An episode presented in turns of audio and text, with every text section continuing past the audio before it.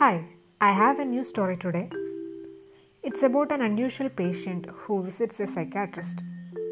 Let's see why this patient is unusual. Let's start the story.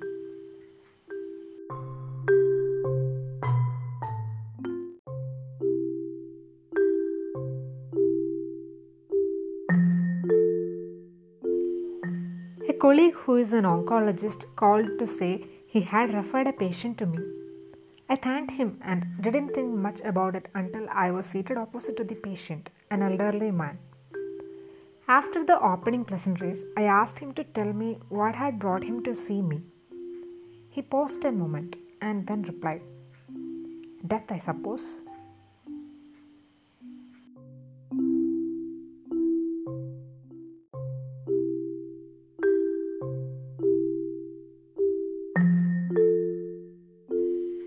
I copied down his response and looked at the sheet, feeling a sensation of quasi helplessness and confusion. Why was this man seeing a psychiatrist and not a family member or priest? Actually, I don't want to mislead you, he said. It's not really death, it is the dying that is the problem. Now I was really lost. I can't bear the sickness. I hate the hospital the chemotherapy, the nausea. I'm becoming someone else, but I don't want to endlessly talk about it, particularly with my wife. She's got enough to deal with.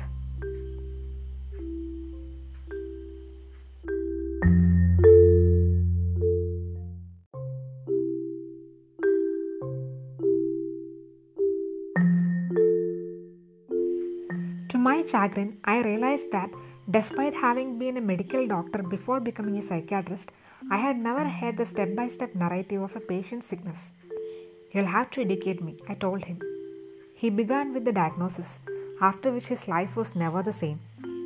And then the waiting, the hospital lights on my day and night, the thick sweat smell of the hospital floor wax, the helpless interns, the relentlessly upbeat doctor over several sessions, his story continued, and I think both the patient and I were surprised at how much better he began to feel.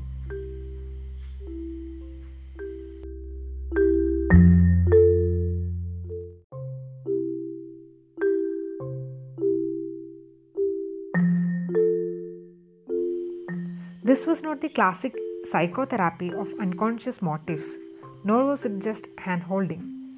I suspect that for this man, the isolation imposed by the impersonal, alien world of illness had become almost as debilitating as the illness itself.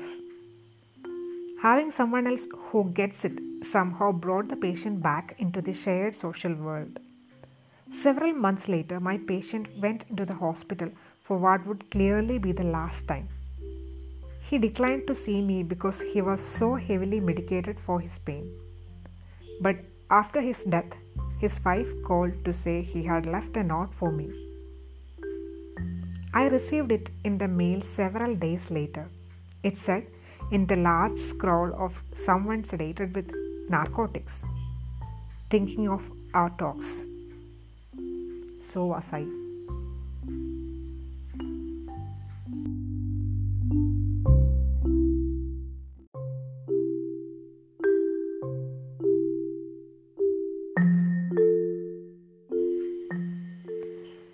that's the end of the story.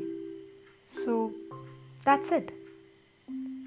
I guess we all need someone who gets it, who can just listen to whatever we have to say without much judgment.